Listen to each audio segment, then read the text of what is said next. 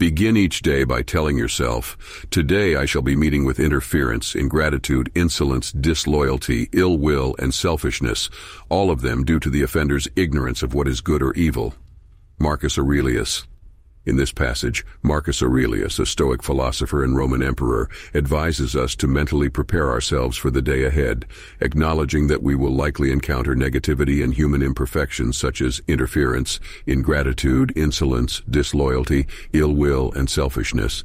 However, he highlights that such behaviors are typically born out of the offender's ignorance of what is good or evil, meaning that they may not fully understand the implications of their actions. One possible interpretation of this passage is that Aurelius is advocating for emotional resilience and perspective-taking.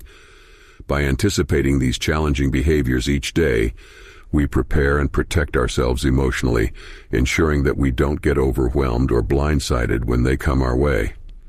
Further, Understanding that these negative behaviors are rooted in ignorance helps us foster a sense of empathy and patience towards those who offend us, allowing us to respond wisely and compassionately instead of in kind.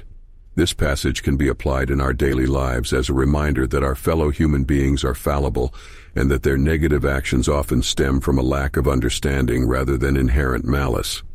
This reminder can help us confront the day's challenges with more tolerance, composure, and empathy, leading to healthier relationships and a more positive mental and emotional state. Moreover, Aurelius is implying the importance of knowledge in discerning between good and evil. There's an invitation here to keep learning and understanding in order to avoid becoming offenders ourselves. Comprehending the motives behind our actions allows us to make better decisions in the way we relate to others.